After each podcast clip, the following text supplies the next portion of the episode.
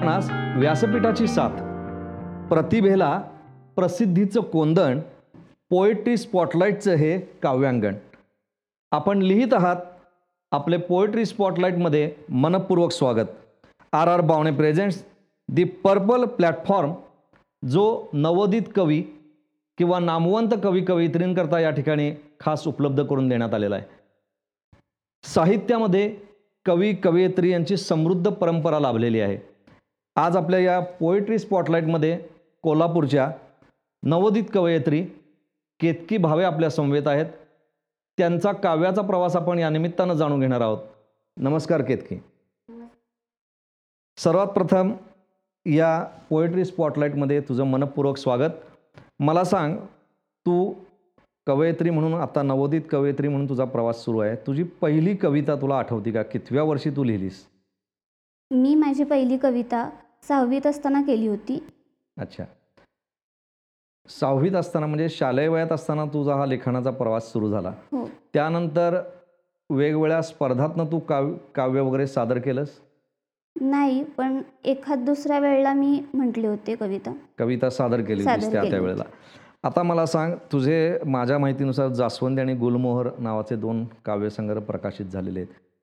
ते काव्यसंग्रह प्रकाशित करावे यामागं कुणाची प्रेरणा होती?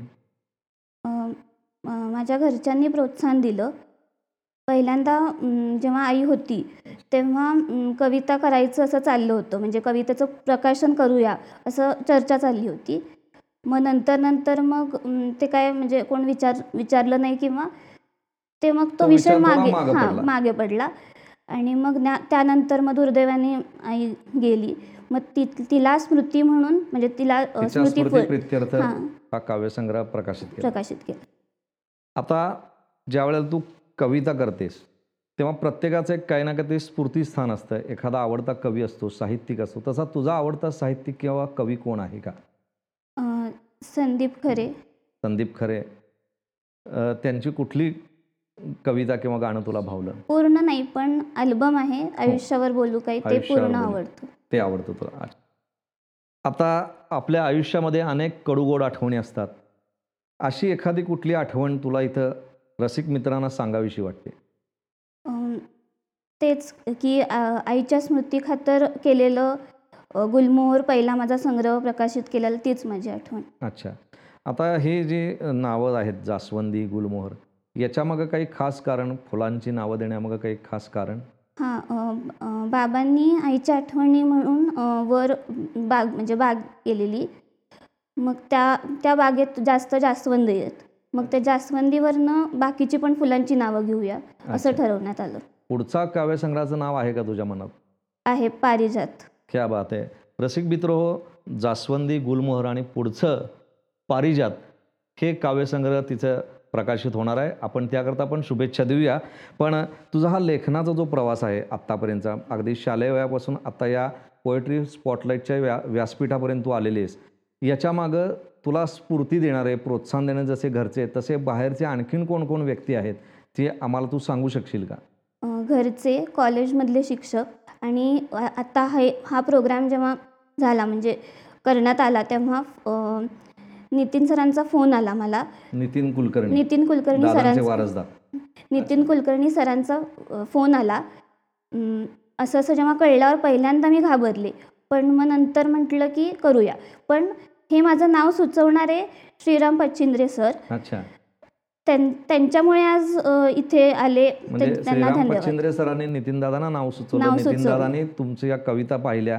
आणि त्यानंतर पोएट्री स्पॉटलाईटपर्यंत हा व्यासपीठावर तुझं येणं झालेलं आहे. या पोएट्री स्पॉटलाईटच्या काव्यांगणामध्ये नामवंत कवींच्या बरोबरच नवोदित कवी देखील आपलं सादरीकरण करत असतात. तू आज इथं सादरीकरण करत असताना अनेक नामवंत कवी देखील आपल्यासोबत होते. त्या नामवंत कवींच्या समोर सादरीकरण करत असताना कदाचित नवोदित म्हणून तुझ्या मनावर दडपण आल्याची शक्यता नाकारता येत नाही. हे दडपण किंवा हे आलेलं टेन्शन कशा पद्धतीनं दूर केलं या लोकांनी याबद्दल तू आम्हाला सांगू शकशील का? दडपण तर आलंच होतं पण सगळ्यांनी मिळून व्यवस्थित मार्गदर्शन आणि प्रोत्साहन केलं. त्यामुळे मग ते दडपण हळूहळू दूर जाण्यास मदत झाली. थोडक्यात खेळीमेळीचं वातावरण ठेवल्यामुळं तुला ते उत्कृष्ट पद्धतीनं मार्गदर्शन मिळालं आणि त्यामुळं तुझं दडपण दूर गेलं. मंडळी पोएट्री प्लॅटफॉर्म हे काव्यांगण जे आहे हे खास नवोदितांबरोबर नामवंतांचा देखील सहभाग असणारं व्यासपीठ आहे. नामवंतांचं मार्गदर्शन आणि नवोदितांना व्यासपीठ असा सुवर्णमध्य साधणारं हे व्यासपीठ आहे. आज या ठिकाणी केतकी भावे आपल्या समवेत या पोएट्री स्पॉटलाईटमध्ये सहभागी झाली. तिनं आपलं सादरीकरण केलं. तिच्या पुढील प्रवासाचं मनपूर्वक शुभेच्छा देऊया आणि इथंच थांबूया. धन्यवाद.